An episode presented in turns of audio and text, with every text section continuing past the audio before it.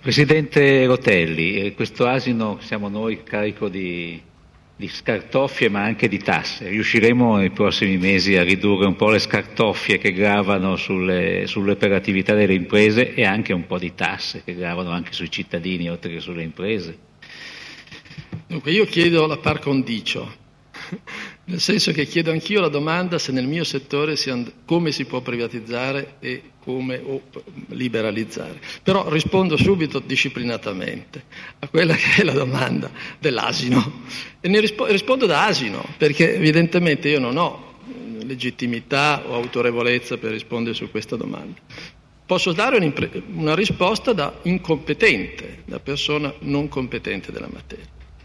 Beh, io ho trovato ridicole quelle che vengono chiamate lenzuolate di liberalizzazione, francamente. Liberalizzare il taxi, liberalizzare... No, non, non sono liberalizzazioni queste. Quando giustamente Parisi diceva non si poteva parlare prima di privatizzazione, non si poteva parlare di mercato, c'era una censura su questi temi.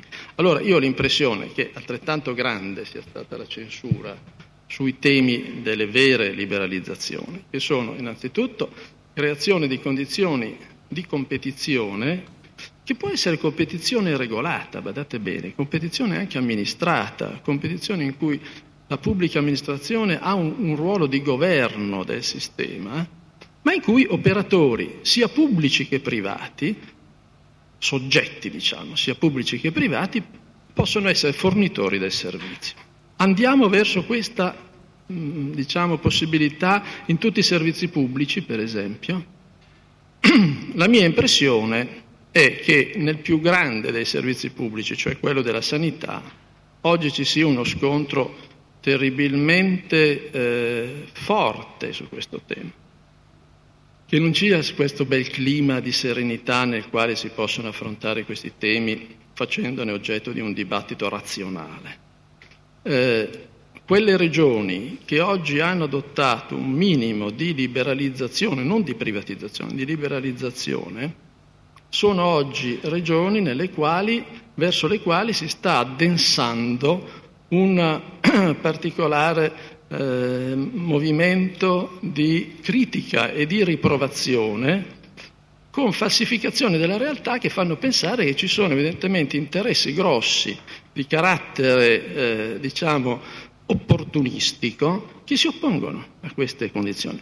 E se poi noi vogliamo farne una valutazione anche, eh, vogliamo anche misurare questi interessi, ecco, vi do solo un dato. Prima ho, mi sono riferito agli studi di Luca Ricolfi. Bene, Luca Ricolfi in profondo rosso che cosa ha fatto? Ha preso la best practice delle regioni virtuose e le ha individuate nella Lombardia, nella, nel Veneto e nell'Emilia Romagna e ha detto se, no, se tutte le regioni d'Italia applicassero la buona pratica e buona gestione di queste tre regioni, tenuto conto della tipologia dei servizi che offrono nella sanità queste regioni, la spesa sarebbe giustificata o non giustificata? Il finanziamento loro assegnato dal governo sarebbe giustificato o non giustificato?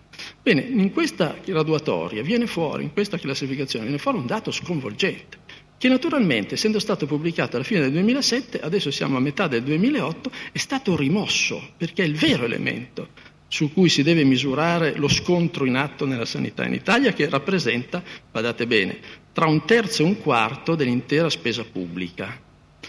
E risulta questo, ci sono tre regioni che, per le quali il 40% del finanziamento è considerato non giustificato e le altre si pongono in una lunga teoria come ciclisti del, del eh, Giro d'Italia, no? lunga lunga, in cui si passa da questo esempio macroscopico di dissipazione del denaro pubblico al 20, al 25, fino ad arrivare allo zero delle tre regioni benchmark del sistema.